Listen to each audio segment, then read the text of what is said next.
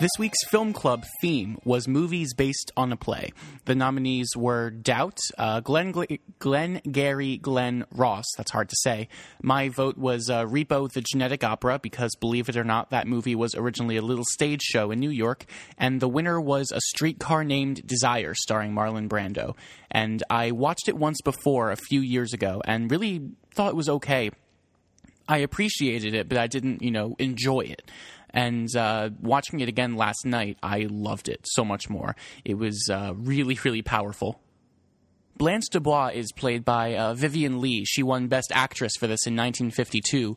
She goes and stays with her sister, Stella, who is famous for that one line later in the movie, and she is living with a man named Stanley, played by Marlon Brando. He did not win Best Actor that year, which is kind of incredible. He ended up, giving one of the best performances ever, though, I guess, more memorable than anyone else in the movie, which is, another thing about the Academy, which I talked about a few weeks ago. But what happened was... the movie is all about their emotional journey and how Blanche becomes someone completely different by the end of the movie by living with these people, and how everyone has so much stuff to go through. It's very passionate, very intense. There's lots of explosions in terms of emotion and lots of fights. It's great. It's really powerful, and it flows very, very nicely, especially for an older movie based on a play. What I like about this movie is that it had the confidence to just be a filmed play. The sets were very minimal. There's a lot of big, showy acting that really would have fit well on a Broadway stage. Tennessee Williams, he even wrote the screenplay after he wrote the play a few years before, and the director of the original play came on to direct the movie.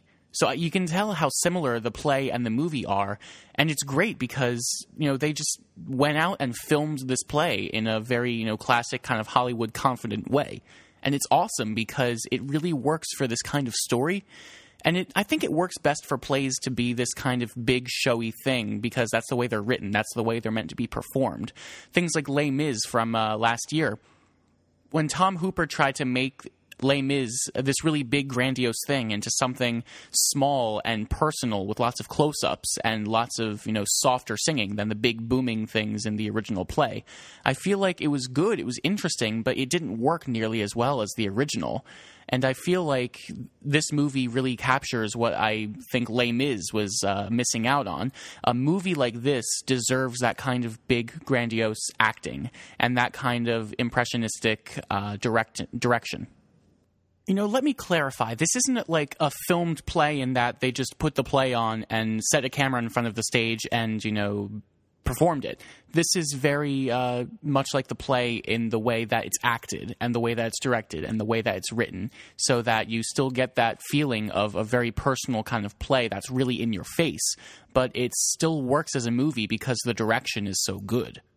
Marlon Brando is pretty flawless, too, because, watching The Godfather and Apocalypse Now, he's changed so much over the few decades between this movie and those movies, and it's incredible, especially in, In Apocalypse Now, he's gone crazy and became obese and shaved his head, and Francis Ford Coppola had no idea what to do with him, so he just put him in shadow and let him do his thing on camera, which I thought was interesting and really cool. But in this movie, he's such a boss. I mean, when he's not being a jerk and being a horrible person, I really liked him. And, of course, everyone has a huge man crush on him. He's so cool. But, when he's not being a jerk to everyone around him and being drunk and yelling, Stella, really loudly and being that kind of desperate, downtrodden kind of guy, when he's not like that, he's really cool, which is really great. This movie went on to be really influential in a bunch of really cool ways. Last year, Blue Jasmine was very, very influenced by this. The same kind of story where someone comes from money or some other kind of high-class life and then has to go live with family and rebuild themselves, and then things go really crazy. Woody Allen's come out and said that it's really, really inspired by this movie. And it worked well in this interesting modern context, especially the way that the story was framed in Blue Jasmine. It goes back and forth between the old times and this new time. And Streetcar focuses entirely on this new time in her sister's house, which is really kind of cool.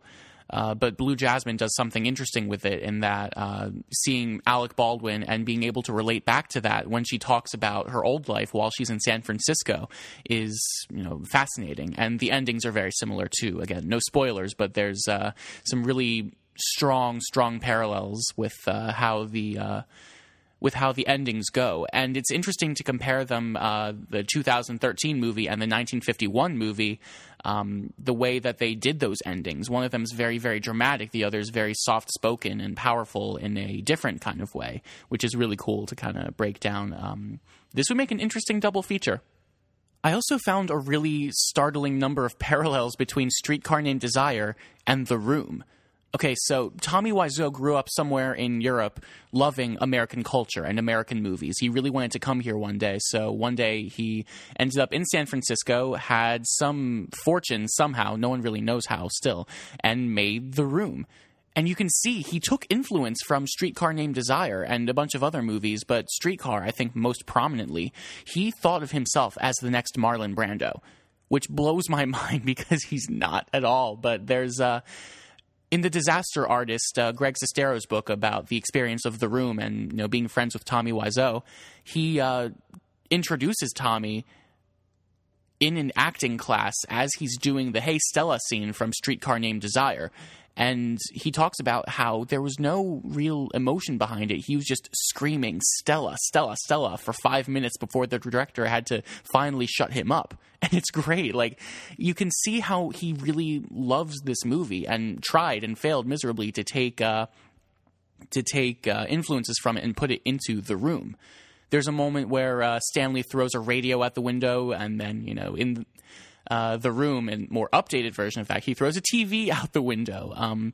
There's a bunch of really similar scenes in the way that Marlon Brando and Tommy Wiseau explode in emotion. Tommy is a lot funnier about it, but Marlon Brando is so much more genuine, and you can see this really downtrodden kind of character.